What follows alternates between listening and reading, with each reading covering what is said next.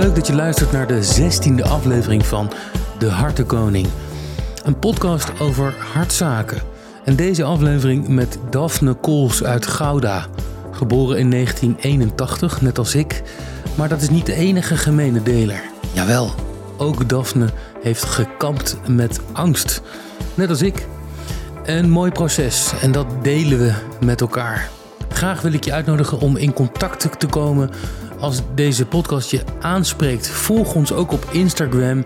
Mocht je vragen hebben, schroom dan niet en neem contact op met De Hartenkoning. Hier in gesprek met Daphne Cools. Ja, dat is zeker. Ik heb dit nog nooit eerder gedaan, maar ik snap wel sowieso dat je aan je, nee. Dat je enorm met jezelf in je oren zit. Scheelt ook. Dus ja, inderdaad. Oh, en mij. Hey, ja. Daar is Bonkie. Hallo, ga maar zitten. Ja, dus je komt in een soort bubbel en dan is er dat gesprek. En ja, op een gegeven moment heb je dat ook niet meer door. Nee, ik heb het nu al niet meer door. Oh, nou, ik zal het niet meer benoemen. Nee.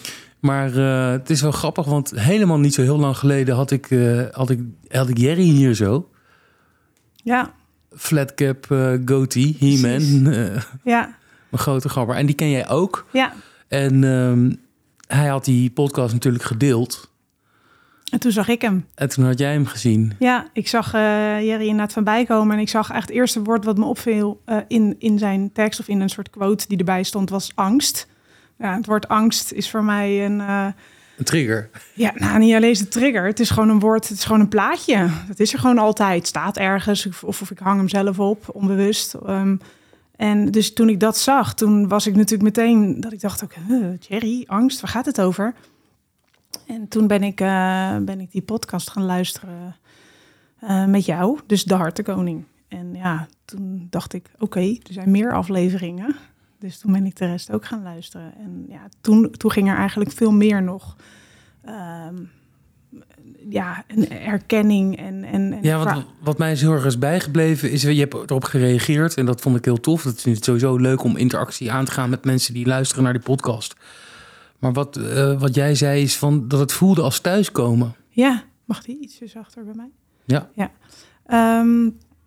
Ja, het voelde echt als thuiskomen. Ik merkte wel bij het luisteren al dat er een soort pauze in mijn constante staat van spanning en paniek en ontstond. Dus oftewel in de tijd dat ik de podcast aan het luisteren was, was het even rustig bij mij. En ik hoorde zoveel dingen die ik herkende voor het eerst van anderen. Dat ik gewoon een soort euforie-achtige blijdschap ervaarde. En ik alles in mij dacht van, ik moet jou even bedanken of zo hiervoor. Voor die podcast of zo, weet ik veel. Ik ben helemaal niet zo dat ik gelijk mensen opzoek. Als ik op televisie iets zie of een film, dat ik dan mensen ga zitten chatten. Helemaal niet, maar ik dacht, ja, jezus, het was zo fijn. Het gaat niet even André Hazes in zijn DM sliden als hij lekker nieuw nummertje heeft. Nee, exact. Dus en totaal natuurlijk met het idee van, ik krijg daar toch niks op. En dat donderde ook niet. Gelukkig is dat wel gebeurd. Maar voor toen was dat ook prima geweest. Maar je reageerde wel. En heel snel ook al. Volgens mij echt al na een uur of zo. En een van de eerste dingen die je terugschreef... Ik ben toen spraakberichten naar je gaan sturen, want je reageerde met een verhaal en ik schrijf niet zo snel. En de ene spraakbericht naar het andere kwam binnen. Precies, en als ik eenmaal ga lullen, dan lul ik. Dus, en toen zei je, joh, Daf, hier kan je van afkomen. En dat was voor mij in het eerste moment dat ik een beetje een soort had van, yeah, right. Ja, bijna boos. Ja, ik doe dit al 40 jaar zo. Nou, oké, laten we zeggen vanaf mijn, weet ik het, 6e... ga jij mij vertellen dat ik hier vanaf kan komen? Ik bedoel, dit zeggen tegen iemand met een, een tekort been of zo, dat hij wel lange benen kan krijgen. Ja, dat is gewoon niet zo. Dus toen had ik een beetje dat ik dacht, oké, het was even leuk, maar hey, succes, ik ga weer verder. Maar ja, toen ging je toch verder in je verhaal van, ja, maar het is echt. En toen begon je over Wijnand en daar had ik natuurlijk wel iets over gehoord in je podcast. Mm-hmm. Ja, en toen vond ik het heel eng. Maar toen heb je me een beetje gekoppeld eigenlijk. Dus ik ben toen zelf een mailtje gaan opstellen. Dat was de vraag van, joh, maak even een mail met je verhaal erin. Dat heb ik gedaan. En toen heb jij eigenlijk voor mij gezorgd dat ik een soort shortcut route kreeg. En voordat ik het wist, zat ik bij Wijnand. Ja, en wat daar is gebeurd. Dat je kwam thuis en toen? Thuis van? Nee, dus de podcast voelde als thuiskomen. Oh, ja, nou, dit is Walhalla en daar voorbij. Ja, nee, echt waar. Ik heb zo'n verandering doorstaan in mijn hele... Ik had hier niet gezeten, op de eerste plaats niet. En natuurlijk vind ik het nog spannend, maar dat is denk ik voor iedereen. Normaal. Ja, maar... Ik had 100.000 doodangsten uitgeslagen en ik had volledig hier met hartkloppingen gezeten normaal gesproken. En dat heb ik niet. Ik ben gewoon wel... Ik denk dat niet voor niks is dat Bonkie op schoot komt zitten. Nee, die zoekt de rust op. Precies. Dus ik ben nu... ik ben een ander mens. En het leuke is dat mijn naaste... die vindt dat ook? Die merken het. En ik heb ook zelfs mensen gehad die niet wisten waar ik mee bezig was. Die überhaupt niet wisten dat ik angsten had. Want dat weet bijna niemand. Die zeiden, joh, je ziet er zo anders uit. Je bent zo, het gaat volgens mij hartstikke goed met je. Wat leuk om te zien en je straalt. En dat mensen gewoon iets aan me zagen wat ze niet konden beschrijven. Wat ik natuurlijk begreep van, nou ja, dat kan niet anders. Dus dat ik gewoon chiller ben. In zijn algemeenheid. Nou, en dat is in een best hele korte tijd is dat gebeurd. Ja. Ik denk wel dat je kan zeggen dat ondanks dat je echt wel last hebt gehad van angsten. En ik heb geen ideeën.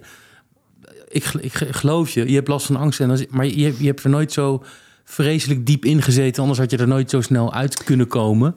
De zin van dat je zoiets had van... Het was voor jou wel in principe... prima leefbaar. Nou, nee, niet. Ik snap dat je dat wel zegt. Ik heb het dus al van kleins af aan. Ik heb niet dat ik specifiek iets heb meegemaakt, een soort trauma, waardoor dit een soort in openbaring kwam. Ik heb het echt altijd gehad. Het heeft ongelooflijk mijn leven belemmerd. Ik kwam naar mijn eerste partner, die hier niet in die zin van af weet dat het beestje een naampje heeft gekregen. Maar die kan je waarschijnlijk genoeg dingen vertellen waar wij doorheen zijn gegaan. Als we alleen al een weekendje weg wilden. Wat gewoon niet ging. Omdat we echt niet gelogen 8 keer de auto moesten parkeren. Op de snelweg, langs de weg. Omdat ik gewoon volledig stikte. Half flauw viel. Zware paniek had. Als we op vakantie gingen. Hetzelfde. Dat ik weer ergens stond. En dat hij zei, bel je vader dan anders even. En... Het heeft mijn beleven ontzettend belemmerd in heel veel dingen. In mijn jeugd, met stappen. Maar waarom moest je vader bellen? Omdat die is huisarts, toch? Ja, mijn vader is huisarts. En die heeft het op zich hartstikke goed gedaan. Omdat hij me nooit heeft gezien als niet iemand die niet helemaal wauw was of zo. Dus gelukkig ben ik ver weggebleven van allerlei medicatie die je tegenwoordig kan krijgen hiervoor. Die in de strot wordt geduwd? In de strot wordt geduwd, precies. En dat is me gelukkig gespaard gebleven. Maar ik heb met heel veel mensen gepraat die natuurlijk nooit konden wat Wijnand dus kan. Dus ik heb het ook nooit begrepen wat er was. Het werd alleen maar eventjes een soort, doordat ik dan aandacht kreeg en dan kon vertellen. En dan vertelde ik natuurlijk niet oprecht mijn angsten. Want dat was dan toch gênant. En het werd ook niet echt gevraagd. Waardoor je het ook niet durft te zeggen. Want als je niet bij iemand bent en je zit daar ineens als klein meisje... en je voelt aan alle kanten dat je de plank mislaat... dan durf je ook niet echt te zeggen. Althans, ik durfde dat niet. Dus ja, en dan na een keer of 5, 6... dan was het blijkbaar goed of zo, weet ik veel. En dan mocht ik weer gaan. Maar het heeft altijd pieken gehad. Het heeft ook momenten gehad dat het er rustiger was. Maar ik heb vele pieken gehad. Ik heb kruipend over de grond gelegen... Bij mijn moeder ook. Echt van alles. Het was er ontzettend. Ik heb constant hartkloppingen gehad. Ik heb op een gegeven moment in het ziekenhuis gezeten... met een filmpje wat er allemaal gemaakt werd. Ja. Omdat ik kon het ook echt voelen. Hè? Het was ook niet... Het was er echt. Niet uit te leggen. Het is er echt. Ja, het was er echt. En dat heb ik 2 dagen gehad. Dat mijn hart constant... 2 dagen? Ja, joh, ik werd er helemaal gek van. Ik heb het maar 2 jaar gehad. Oh, nee, maar dat die echt een heftige... 30% van de tijd gemeten. Oh, wauw. Oké, nou, ik heb dus altijd wel roffels. Zo noemde ik het altijd. Dus ik verstappend... Goeie naam. Ja, fladders noem ik het ook wel. Of een verstappend paard. Weet je zit in galop en dat hij even struikelt. Ja, dat? Ja, doodeng. Ja, verschrikkelijk. Echt verschrikkelijk. Nou ja, en wat was mijn reactie dan altijd? Is opstaan en iets gaan doen. En dan het liefst iets fysieks. Dus stofzuigen of zo. Want dat maakt ook herrie. Dan hoorde ik het ook niet. En ik kan echt uren lullen over de dingen die ik heb gedaan.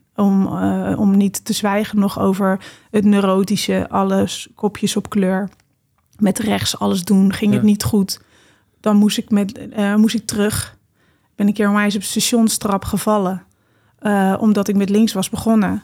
En ik moest terug van mezelf. Maar ik wilde dat ook niet laten merken. Dus ik deed een soort van, alsof ik iets vergat. Ging terug naar boven. Tegen de tijd dat ik daar was, waren natuurlijk andere mensen. Want de rest was doorgelopen. Dus ik hoefde niet helemaal terug naar mijn fiets voor de act. En toen weer opnieuw beginnen, maar dan goed. En toen bleef mijn rechterhiel achter de traptree hangen. Waardoor ik echt vlak voorover flikkerde. En iedereen liep door. Niemand hielp of zo. Nou, ik lag helemaal open. En dat alleen maar omdat ik niet met rechts was begonnen. Nou, weet je wel, dat soort... Heftig. Ja. Wat een heftige consequenties van die enorm. Gedachten. En... Ja, en die zit... Het was er alleen maar. Ik merk nog steeds dat ik... Waar het allemaal in gezeten heeft. Ik wist niet eens dat het zoveel was. Dat ga ik nu pas merken. Ik denk, ach jezus, het zat daar ook in. Ach jezus, was dat ook. Weet je, dat is bizar. En hoe bestempel je dat voor jezelf? Ik bedoel, je hebt bij de GGZ gelopen. Die zeggen dan angststoornis. Of, nee, die hebben bij mij helemaal geen naam aan gegeven. Er werd een soort van...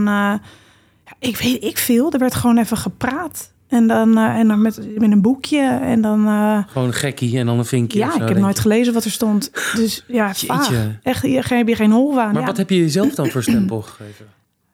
Ja, toch ook wel dat ik niet helemaal oké was. Oprecht niet oké. Kijk, een beetje wappie is grappig. Maar nee, ik heb echt wel gedacht van... Nou, ik ergens spoor ik oprecht niet. Ik zie dingen die er niet zijn of wel zijn. Ik maak me druk om dingen waar niemand zich druk om maakt. En om daarmee even jouw eerdere vraag mee te weven... omdat ik het vrij snel gedaan heb bij Wijnand.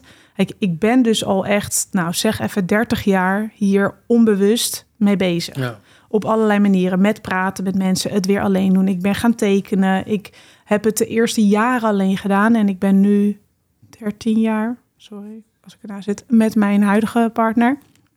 En dat is een heel andere man. Die is super rustig, die is een stukje ouder, die is onwijs back to earth. En hij is eigenlijk degene die alles wat raar aan mij is, vond hij juist leuk. Zo leuk vond, ja. En hij heeft het een soort voetstukje gegeven. Dus elke keer als ik in kleine stukjes beland en dat dan raar vond, dan ging hij het juist mooier maken, waardoor ik het minder stom ben gaan vinden.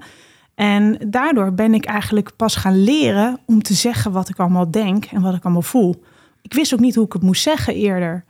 En dat heeft wel gezorgd dat het veel meer aan de oppervlakte is gekomen. In eerste instantie werd het dus heel erg. Dus dat de schaamte, verhullen. Ja, daar ben ik mee. Niet kunnen uitleggen. Ik wist ook echt niet. Zei hij wel eens van, oké, neem eens mee. Probeer eens een uurtje of zo te vertellen wat jij dan allemaal ziet en wat je denkt. Nou, ik dacht, oké, ik ga het proberen. En dat hebben we vaker gedaan. Dat we gewoon naar de stad gingen. Of dat we, als we ergens naartoe waren. Wow. En dan ging dat... Dat is wel echt heel bijzonder trouwens. Nog nooit iemand heeft dat bij mij... Nee, bij mij dus ook gedaan. Niet. En ik achteraf was dit een enorme therapie van jaren. Ja. Ik vind dat echt oprecht ontroerend, vind ik dat. Ja, ik ook. Ja. Natuurlijk zei hij natuurlijk wel, die ken je misschien wel, van je zou zo graag eens een keer in iemands hoofd willen zitten... Vooral degene waar je om geeft. Hoe beleeft diegene de dingen? Tenminste, ik kan dat wel leuk vinden. Dan denk ik, mag ik een keertje jou zijn? En dan kijken hoe jij ziet. En hij had dat veel verder erin. Dat hij echt, beschrijf eens stukjes. En dan zei ik, maar dat is echt veel. Ik kan echt niet alles. Ik kan heel goed denken en praten tegelijk. Maar het is te veel wat er... Maar hij zei, hoe kan dat nou? En hij kan gewoon niks denken. Ja, dat was voor mij dat ik dacht, dat bestaat niet. Ja. Dat kan helemaal niet. Ik herken dat heel erg. Niet jaloezie, maar wel dat ik dacht... waarom kan ik dat niet? Nee. Kan ik niet hier een dagje vrij van hebben? Ja, gewoon een keertje. Ja, 1 dag. Ja, exact dat. Ik had het ook opgegeven. Ik dacht, dat is gewoon... je hebt mensen die doeners zijn, mensen die denkers zijn... mensen, weet ik veel, geef het een naam. Je hebt verschillende mensen. Ik heb dit... Oké, so be it. Hier moet ik het mee doen. Het is nooit stil in mijn hoofd, zelfs 's nachts niet. Dus Maar ja, ik heb toch geprobeerd dingen aan hem te vertellen. En dat maakte dat ik al mijn verstopsels, zeg maar... dat ik dus handelingen ging doen omdat ik iets moest. Of omdat ik voelde dat er iets opkwam. Of omdat... ben ik hardop gaan zeggen. In het begin was dat steeds toch pas een uur of twee erna. Dat ik dan zei, nou, ik had vanavond de hele tijd dit of dat. Weet je wel, en hadden we een week van films zitten kijken of spelletjes of bezoek geweest. Zei hij, oké, heb ik niet gemerkt. Vond hij oprecht kut. Want dan dacht hij van, ja, godver, hoe kan het nou dat ik dat dan niet zie? Ja, dus ja, joh, het ligt niet aan jou. Ik ben gewoon heel goed in faken. Ja, ja, in het niet laten zien dat het er is. En toen is die tijd wat meer opgekropen. Totdat ik hem op een gegeven moment het echt op het moment ben gaan zeggen. Wat heel lastig is. Want je zit in een volledige staat van ik ga dood. En ergens zit er een stemmetje die ook de schaamte nog heeft van... Jezus, stel je niet zo aan, doe je zo raar, weet je, je spoort niet. Maar ondertussen ga je nog steeds dood. En nou, op een gegeven moment konden we ook wel een beetje grapjes maken. Dat hij zei van, nou, waar heb je vandaag een gezwel? Of weet je wel. Ja, daar mag je natuurlijk geen geintjes over maken. Maar omdat ik... Ja, dan mag je dat wel. Een beetje, dus, want ik had ook altijd wat. Weet je, ik dacht altijd, zie je, dat is dat. En dan is mijn vader huisarts, dus ik heb ook 100.000 dingen gezien en gehoord. Dus ik weet te veel, dacht ik dan, weet je wel. Dus alles was ik meteen wat. Dus ja, verschrikkelijk. Maar goed, en... uiteindelijk ging hij dingen zien.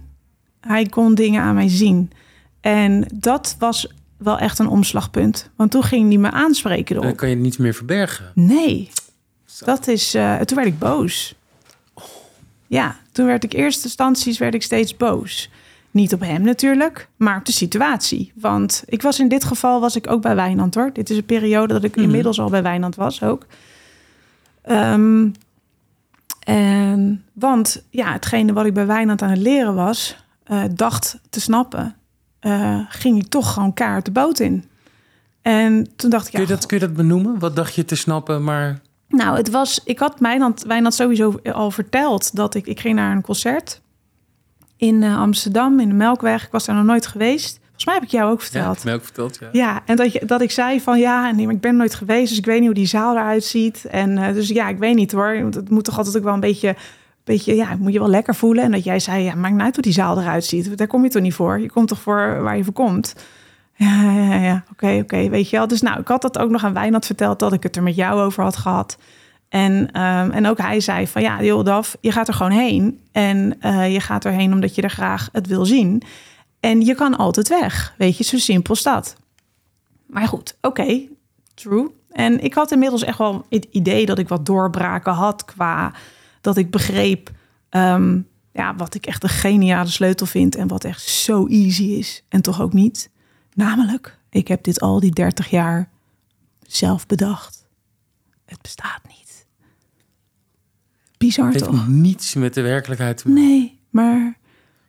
Het is zo simpel. Je kan dus al... Hè, dus je zegt Melkweg, toch? Melkweg, ja. Nou ja, jij kan dus letterlijk de Melkweg voor je zien. Ja. Want je hebt geen idee. En je gaat invullen dat er allemaal gevaarlijke hoeken zijn. Exact dat. En dat je niet weet hoe je er weg moet komen. Ja, en dat zijn allemaal dingen, ook stukjes uit het verleden natuurlijk... die ik in het heden plaats. Die projecteer je op... Precies, en vervolgens op de toekomst.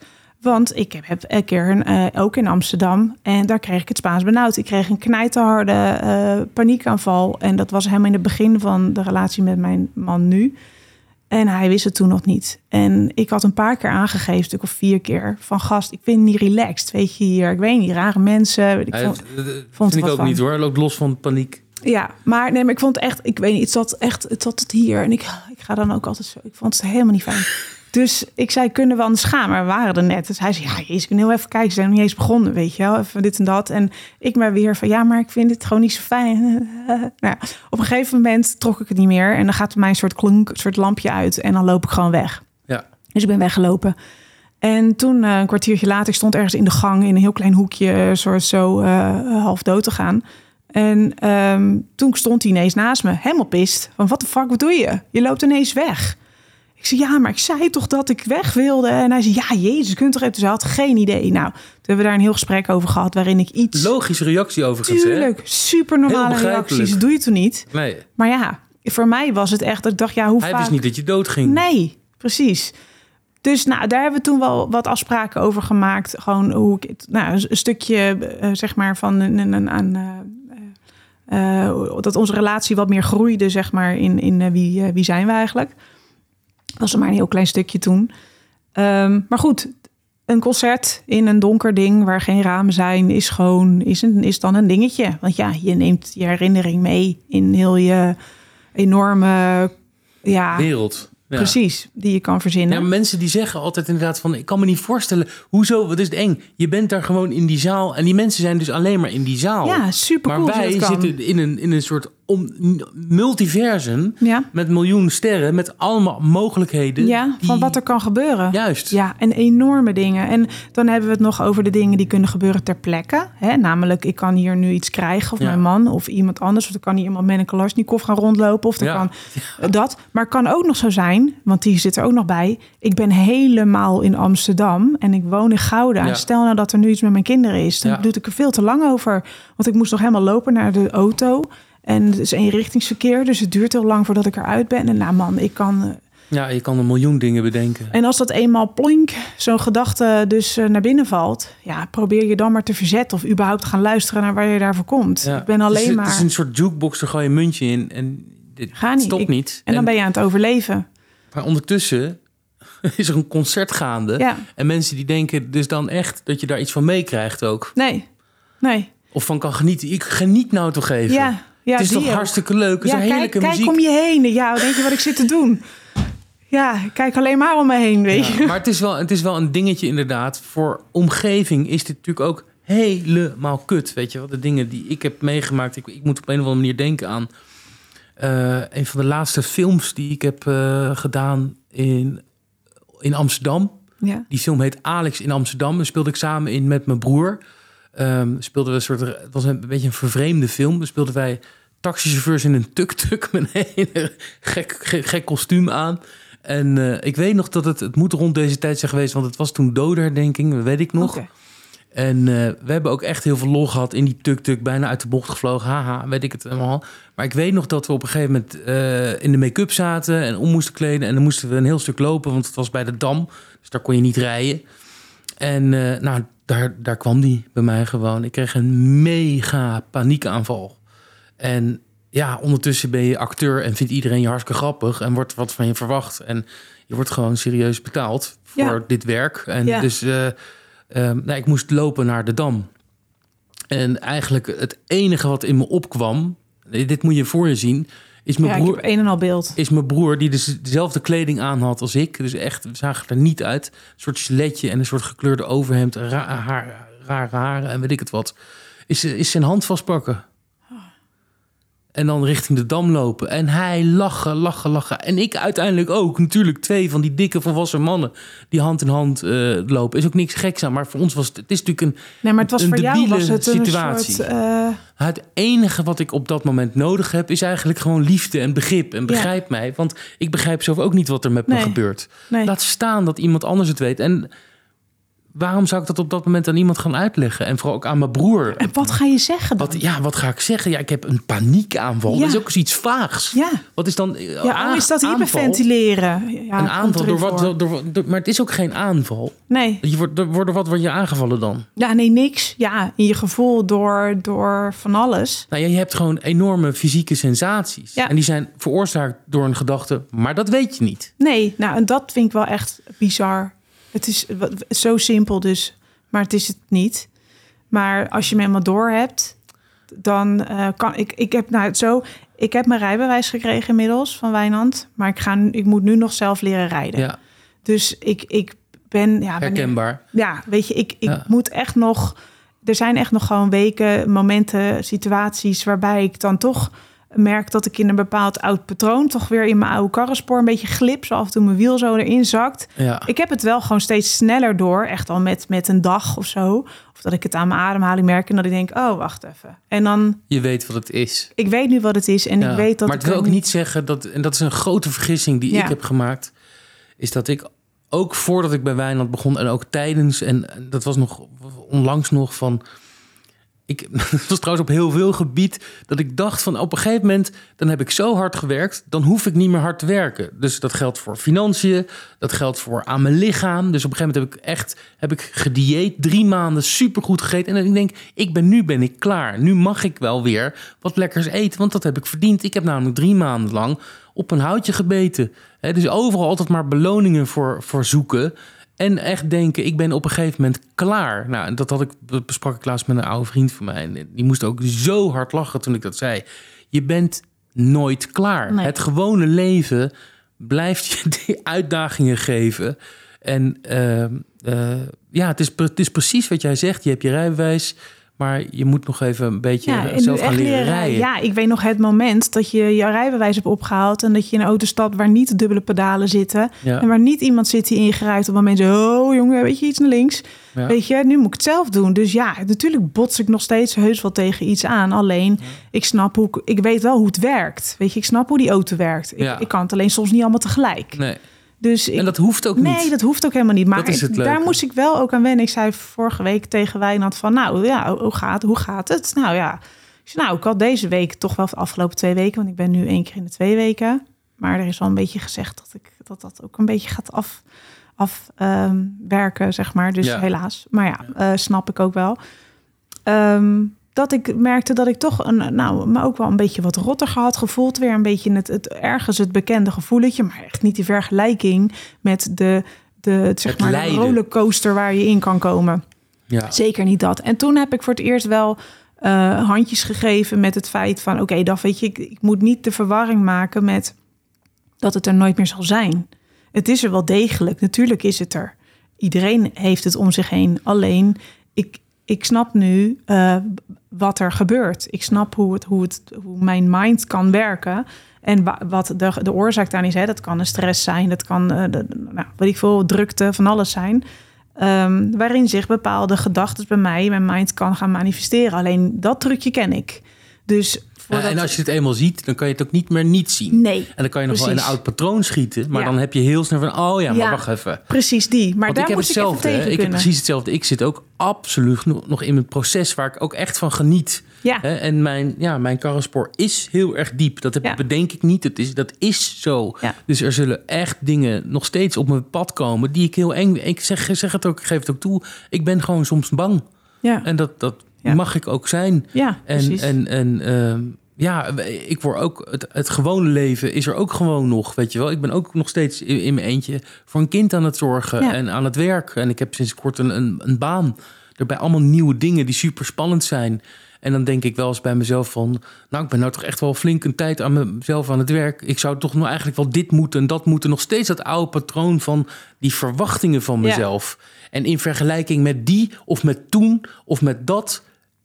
is het nog niet goed of wat dan ook. Dus je blijft op een of andere manier... en dat is nou eenmaal het leven in 2023. De wereld van winst en verlies, van vergelijking. Ja. En daar zit je gewoon 100% in. Want anders kun je ook niet leven in deze tijd.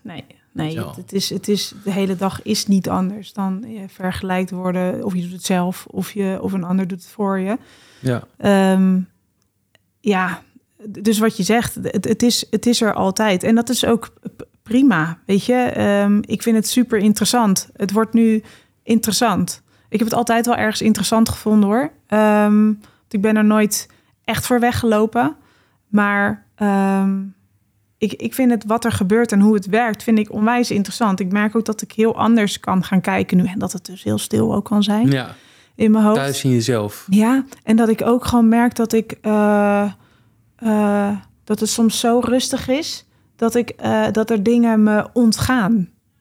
Dus dat bijvoorbeeld, ik ben gewoon thuis... en de kinderen doen allemaal dingen. En dat dan, ik hoor normaal gesproken, hoor ik alles. Ik hoor mijn eigen hoofd. Overprikkeld. Ja, ik hoor mijn eigen gesprek, maar kan ook hier nog alles verstaan. Want ik ben constant in staat van vecht, vlucht. Want je weet nooit wanneer die tijger uit de hoek komt. Mm. Dat heb ik dus niet meer. Dus ik kan nu ook gewoon ergens zitten... en gewoon niet horen wat daar gebeurt. Iets wat ik voorheen dacht, hoe dan? Dus er ontgaat me nog wel eens een keer iets... wat natuurlijk niemand gewend is van mij. Want ik ben normaal gesproken altijd... Op scherp sta je altijd. Ja, en dat is zo handig als Daphne er is... is altijd alles zo. Ja. Maar het is ook af en toe handig, hè? Tuurlijk. Ik bedoel, als regisseur. Ja, ik kan multitasken tot de met. Ja, precies. Ja, ik kan super freestylen. Ik kan onwijs snel, cheffen, ja. Ja, maar ja, wel vermoeiend. Dus je dat de hele dag moet doen. Nou, als het niet hoeft. Dan is het leuk. En inderdaad, wat je zegt, ook, nou, 's nachts heb ik het gelukkig niet. Ik slaap goed, maar dat het dag en nacht aanstaat. Ja, ik werd wakker gewoon wat van. Of ik heb van alles gegoogeld ook. Althans, ik niet. Dat liet ik dan mijn man doen, want het moest niet te erg eng zijn wat ik las. Dus dan hij filterde dat dan een beetje. In het begin heb ik een hele tijd gedacht van, ik ben sowieso al in de overgang. Ik dacht echt van, ja, zal je net zien. Ik ben net 40. Bij mij is dat ook kant overigens, hè. Dus alles klopt. Ik had de hele vragenlijst al ingevuld en zo. Ja, en nu alles is weg wat dat betreft. Nou goed, daar ben ik echt ook al zo lang van af. Dus dat is ook weer een stempel. Als we dat hier gaan benoemen. Ik vind het juist wel heel tof dat je dat niet benoemt. Maar nu kan ik het ook zeggen. Dat, normaal gesproken had ik gezegd, dat is ook een stukje health anxiety. Weet je wel? Of mensen zijn constant aan het labelen ook. Van dat moet iets zijn. Ja. En ik moet dat hebben. En als ik weet wat het is, ja, dan is het veilig of zo. Of dan is het beter. Maar constant dat zoeken naar wat heb ik. Want hoe het nu is het niet goed. Ik weet niet wat er aan de hand is, maar hoe het nu is het niet goed. Of fysiek niet. He, dus dat was het bij mij heel erg. Dat jij dacht van, nou, misschien ben ik een beetje wappie. Heb ik ook wel gedacht. Maar ik dacht echt oprecht jarenlang dat er iets fysiek met mij mis was. Ja. Wat ook, ik heb je ook verteld over dat ik 2 vrienden ben verloren, jong. Mijn vader jong verloren, weet je wel. Ja. Dus het was voor mij genoeg reden om te denken, waarom ik niet? Nee, precies. Dus en toen kwamen die hartkloppingen 30% van de tijd. Ga je al. Ja, daar word je natuurlijk compleet psychisch van. Ja. Dus ik kan alles ook, hoe je wordt als mens. Je wordt geboren met genen in een bepaald milieu. Plus de ervaringen die je hebt, word jij degene die je bent. En goed, ik liep daar door Amsterdam met mijn broer. 2 grote, dikke, volwassen mannen, hand in hand. Ik had last van anxiety, bedachte angst. Zo ben ik ontwikkeld. Ja. Hij totaal niet. Hij heeft geen idee. Dus het is echt uniek hoe jij bent als mens. Dus ook al kom je uit hetzelfde gat, ben je op dezelfde manier opgegroeid. Het zijn jouw ervaringen, het zijn jouw genen. En ja, dat moet je ook maar weten. Ja. En ik dacht echt, ik ben ziek, fysiek ziek. Tuurlijk heb ik een paar pondjes te veel, maar ik ben fysiek hartstikke gezond. Ja. Mijn hart is hartstikke gezond. Mijn bloeddruk is hartstikke gezond. Ja. En ik geloofde het allemaal nooit. Nee, ik ook niet. Nee, ik kon me gewoon nooit goed voelen. En nu begin ik echt dagen te krijgen dat ik er niet meer over nadenk. Ik heb gewoon echt jaren gehad dat ik elke dag alleen maar zo zat te voelen naar mijn hartslag of mijn pols. Ja, ik ook weet precies waar ik hem moet pakken om hem te voelen. Ja. En, het is echt typisch iets voor hoe vermoeiend dat is. Ja, ja, het is verschrikkelijk. Het is constant is het bij je, constant is het aan. Het is constant verward. Ik heb ongeveer 4 jaar lang in een zucht gezeten. Ik kan dat nog doen hoor, maar echt zuchten. Gewoon constant, mijn ademhaling bestond uit zuchten. Ik had geen normale ademhaling. Zelfs niet tijdens sporten. In het begin had ik dan nog dat ik het tijdens het sporten zeg maar gewoon ademhaalde naar wat je lichaam dan hoort te doen. Of in ieder geval vanzelf doet, zonder dat je erover nadenkt. Überhaupt dat je er mee bezig bent. Ja, dat precies. Maar dat werd op een gegeven moment... kreeg ik toen 1 keer dat ik na het sporten... want ik sport graag, vind ik echt heel fijn om te doen... en heel leuk. Maar toen pakte die mind pakte me... daarop. Ook, ja, want die pakt afpakken. Je altijd... Ja, precies. Hartslag omhoog, associatie met... Ja, en iets wat je leuk vindt. Ja. Want ja, het gaat niet iets stoms pakken natuurlijk. Het is nooit iets stoms. Maar op een gegeven moment, als je dat dus ook ziet... die mind is zo niet creatief, want hij komt nooit met iets leuks. Nee. Dus je weet op het moment dat het kut is, dan is het mind. Ja, sowieso. Altijd dingen die niet fijn zijn, daar pakt hij op. Of dingen die jij wel leuk vindt, daar pakt hij jou op. Ja. En... dus nu ook in het sporten dan, of toen. Dus toen ging ook de ademhaling in het sporten ruk. Waardoor ik dus ook gewoon tijdens het sporten ermee bezig kwam. Ik ben er wel mee doorgegaan. Want ik dacht wel steeds van, fuck jou, weet je. Ik laat me dit niet afpakken. Nee, ik heb al te veel dingen. Ik heb jarenlang niet auto gereden, omdat daar van alles aan fout was. Ik vakantie niet hiel. Dus volop stappen en dingen uitgaan, hoeven ook niet zo nodig. Thuis is ook goed. En dit, mijn sporten, weet je, toedeloe. Dat doe ik 1 keer per dag. Dat vind ik fijn. Ik voel me er enigszins goed bij. Ja. Maar goed, daar ging het ook in zitten. Maar goed, dat heb ik 4 jaar... heb ik dus in zuchten gezeten. Nou, daar word je helemaal gallisch van. Nou, maar niet alleen jij, je omgeving toch ook? Ja, nou ja, die ik weet niet. Ja, dat de hele dag. Ik word er nu al gek van. Ja, maar ja, ik ging dan ook daarbij dan... want ik wist dan ook van, oké, dan ben je dus in een soort... je kan ook zakje ademen. Want het is natuurlijk een soort hyperventilatie wat je doen, maar dan constant.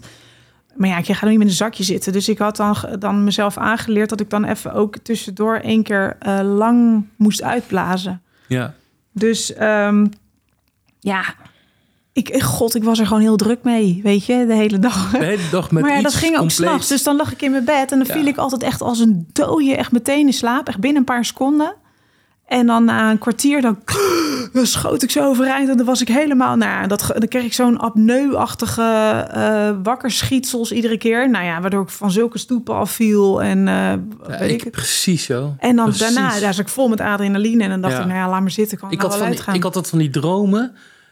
Het was altijd hetzelfde soort moment. Ik weet niet of dat dan steeds terugkomt. Had ik trouwens als jong kind ook al. Zat ik in een soort autootje van Donald Duck. En dan reed ik over zo'n heuveltje. En dan, als ik omhoog ging, werd ik zo wakker. Ja, sorry. Dat is allemaal van Bonkie. Ja, Bonkie die zit te verharen waar we bij zitten. Sorry. Maar wat denk ik goed is... Wat ik krijg best wel wat reacties op de podcast. En ik heb het natuurlijk over die hulp van Wijnand. En ja, Wijnand wordt een soort Gandalf nu. Die met een toverstak allemaal mensen beter maakt. Ik denk dat het goed is om te benoemen...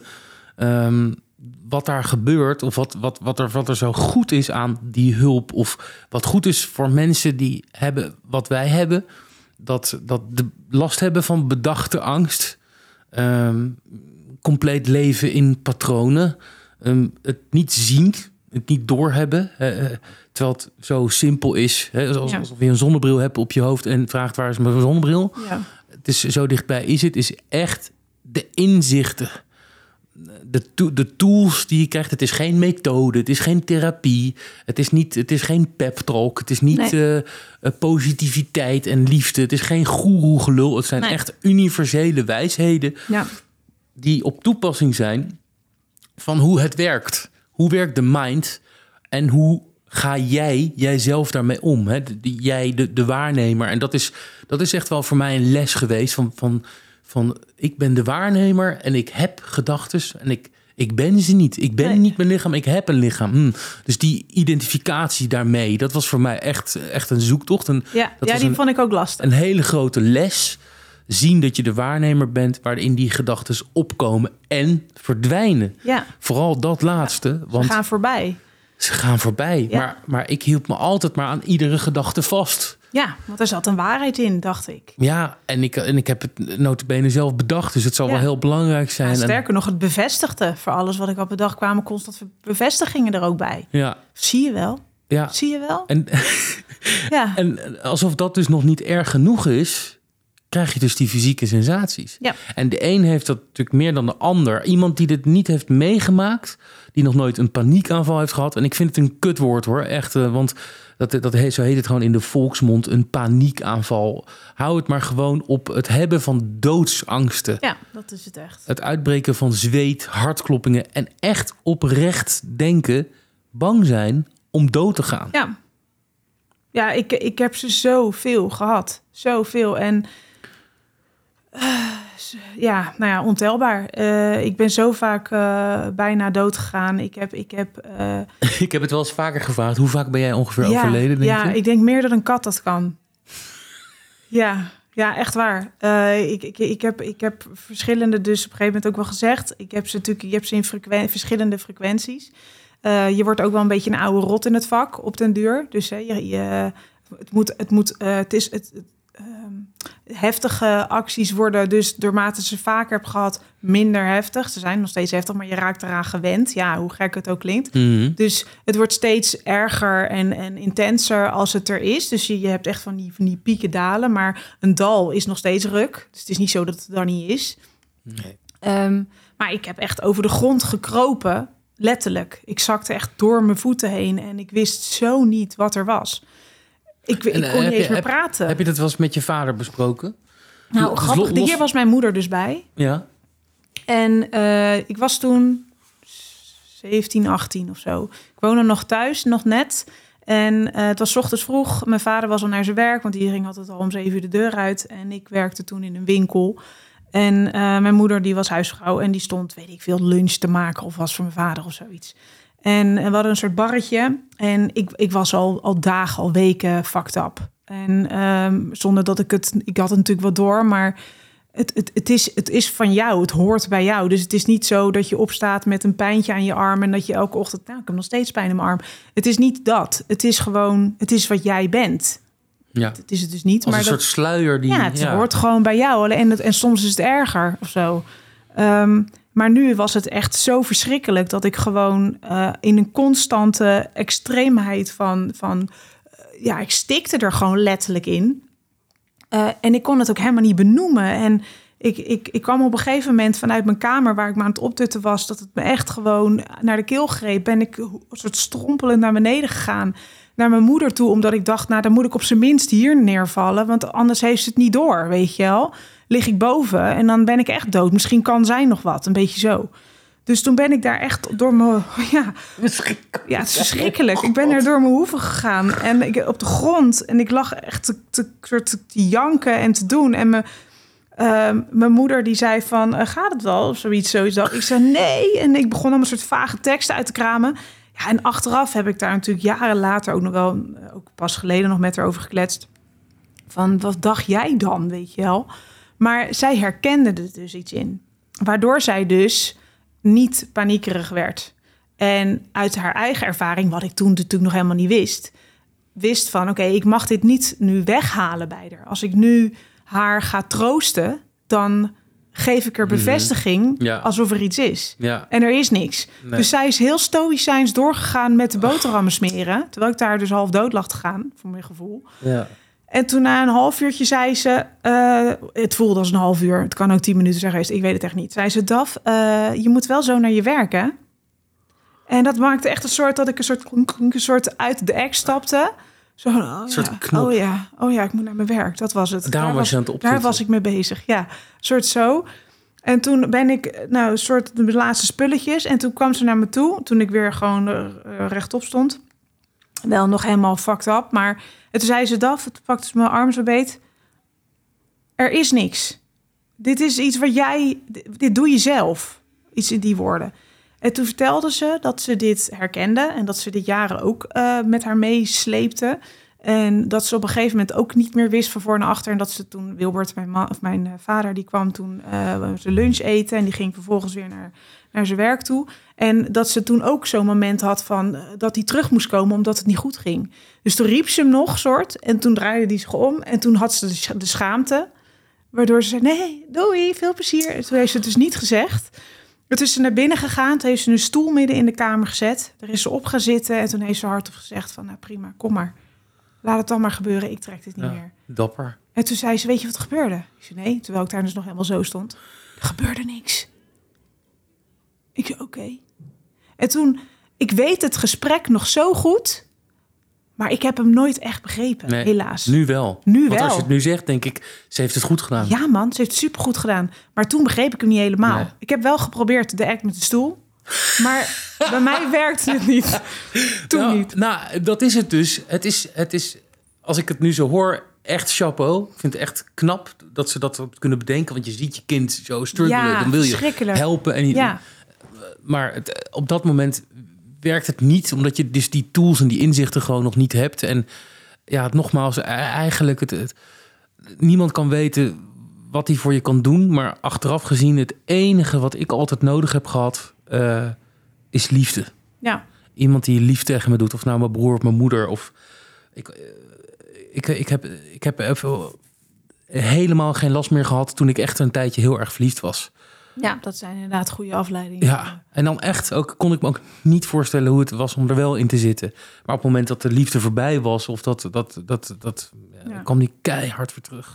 Ja, dat is herkenbaar. Maar ik heb ook wel gehad als ik echt midden in die paniek zat, dat ik ook een soort alleen, ik weet niet, ik kon er ook een soort niet bij hebben of zo. Nee. Nee, omdat mensen niet de juiste dingen kunnen zeggen. Nou, dat en ook omdat ik een soort de act hoog houden van het gaat wel, was dan soms te zwaar. Ja. En kreeg barstjes, waardoor ik dan soms liever even terugtrok, zodat ik me in ieder geval mijn gezicht niet in de plooi hoef te houden. Ja, dat je de act real houdt, ja, en hoog houdt. Ja, ja, ja, ja. Dus dan om even terug te trekken naar de wc is altijd een leuk moment. Even, ja. Dat je kan je even gewoon wel kut voelen. Ja, dus uiterst vermoeiend ook gewoon. Het is doodvermoeiend. Ja. Ja, ja. Ja, dus dat is wat ik zo mooi vind aan dit proces en dit gedeelte ook. Dat ik nu, ja, als ik nu op straat loop en met mensen tegenkom, gewoon rustig met iemand kan praten. Ja. Dat is voor mij jaren geleden gewoon. Ja, ik kan me niet herinneren. Dat ik echt denk van, what the fuck. Dus dit, ja, dit is nu een fase en dat laat ik ook even zo voor wat het is. En ik zie het verder wel hoe het zich ontwikkelt. Maar, ja, maar al zou er vanaf hier niks meer veranderen, ben ik echt gelukkig en blij met dat ik gewoon zo in het leven kan staan. En ja, dat we aan het verbinden zijn. Ja. De angsthazen. Ja. Ja, dat je gewoon lekker kan zijn. Een club gaan beginnen binnenkort. Ja. Nou ja, goed, en het feit dat het dus veel doet en dat het mensen bereikt. En ja, dat het echt heel belangrijk is dus om contact te maken. En dus dat je niet schroomt. En stuur gewoon een bericht, weet je wel. Dus ik praat echt met een hoop mensen. Ook al zit ik nog in het proces, ik kan heel goed doorgeven. Net zo goed, hetzelfde geldt voor jou, denk ik nu, dat jij je zo goed geholpen bent naar Wijnand. Ja. Heb je misschien ook wel de behoefte gekregen om, als je iemand zou tegenkomen die erin zit van... Sterker nog, ik heb het al 1 keer kunnen en mogen doen. Nou. Ik heb iemand om mij heen, ik ga niet vertellen waar, maar die zag ik al een paar keer en ik herkende iets. Ja, je herkent het meteen. En toen zag ik hem echt iets doen en toen dacht ik, oké, toen heb ik het dus, nou, wat ik zei. En die is nu bij Wijnand. Dus, en die... Nou, ik heb hem nog niet heel veel, want ik wil hem ook gewoon zijn eigen ding lekker laten doen. Dus, maar hij is zeer blij met hem. Terwijl hij is heel anders dan ik. Ja. En Wijnand kan, die is gewoon met jou, mm-hmm, of met wie die dan ook is. En die heeft niet 1 manier van doen wat hij op je afvuurt of zo. Dat is heel erg maatwerk, op maat. Hè? Ja. Het is maatwerk. Ja, dat, zo hij met mij is sowieso... Anders dan ik krijg andere teksten, poëzie en weet ik het wat. Ja. En ook weer heel anders dan dat hij met die anders... Want dat is een heel ander type dan ik. En die moet echt wel een beetje af en toe... schop onder zijn reet. Ja, daar ben ik goed in. Als iemand een schop onder zijn reet nodig heeft, dan moet mij bellen. Dat heb je bij mij ook al gedaan. Want daar heb je me ook wel echt heel erg bij in het begin bij geholpen. Omdat ik kon altijd hele lange verhaal ophouden om iets simpels te zeggen, omdat ik dan dus heel erg ging invullen van, ja, maar misschien schrikt hij dan wel, of ben ik een beetje te direct, of ja, diegene heeft ook zijn best gedaan, heeft ook lullig om. Dus ging ik allerlei dingen, al heel gesprek, om 1 dingetje te zeggen. En jij zei, je kan het ook gewoon kort houden. Weet je wel, zei je toen. Dus ik had toen een voorbeeldje in een appje naar iemand en gestuurd. En toen zei je van, ja, je kan ook gewoon zeggen van... ik heb besloten om niet met jou verder te gaan, maar ik ga liever met die en die, punt. Oké. Ja. Terwijl ik daar echt zo'n app aan had gewijd. Ja. En dat vind ik nog steeds wel lastig, hoor. Er zijn dingen die ik gewoon... Ja, maar je bent je er in ieder geval nu bewust van. Ja, sowieso. En van daaruit of ik zeg het anders. In ieder geval van tevoren. Ik weet nog goed dat ik mijn eerste tatoeage ging vertellen aan mijn ouders... die zat op mijn rug. Of die zit er nog steeds natuurlijk. Dat is vaak met tatoeages. En, en die ging ik laten zien aan ze. Maar zij zijn er helemaal niet van. Dus... zijn weinig ouders, denk ik, die ervan zijn. Die... Ja, nou die van mij. Ja, mijn moeder is wel oké. Mijn vader vond het echt heel erg. En, maar goed, ik liet hem dus zien. En die zit dus op mijn rug. Dus ik moest met mijn rug naar ze toe staan. Dus ik dacht, nou, ik wacht even een minuutje of zo. En dan draai ik me weer om. En ze zaten echt zo. En toen zei mijn moeder... zei mijn moeder van... Jezus, ik dacht dat je ging vertellen dat je zwanger was. Dus ik had zo'n half uur een lulverhaal opgehangen... met ja, ik weet dat jullie er niet zo van zijn. En, maar ja, ik vind het gewoon wel heel erg fijn... en het hoort bij me. Een heel verhaal, weet ik wat ik allemaal gezegd heb. Zwanger van een tweeling, dachten ze. Ja, maar die had ik toen al. Dus maar ze dacht dat ik weer... Nog een tweeling of zo, ja. Ja, dus nou ja, goed. Ook dat is iets. Ja, maar het is ook gewoon... Het is bedacht dat iemand anders er wat van vindt. Ja, ik heb het gesprek al 20 keer gevoerd. Ja, vermoeiend, hè? Ja. Hou ermee op. Ja, joh, nee, ik kap er ook mee. Ik heb er geen zin in. Hoe het is. Ja, ik beleef het wel in het hier en het nu. Hier en nu is voor mij echt... er komt misschien ook nog een tatoeage van. Ik zie het wel. Ja. Ja, toch? Ja, ik laat het gewoon gebeuren. Ja. Heerlijk. Nou, hartstikke bedankt voor dit mooie gesprek. Ja, jij ook. Ik vond het heel erg leuk. erg van genoten. En leuk om weer eventjes bij het begin hier naartoe te kletsen. En met Bonkie. Ja, Bonkie heeft er ook dorst van. Wat vond jij ervan, Bonkie? Dankjewel. Ja, jij ook.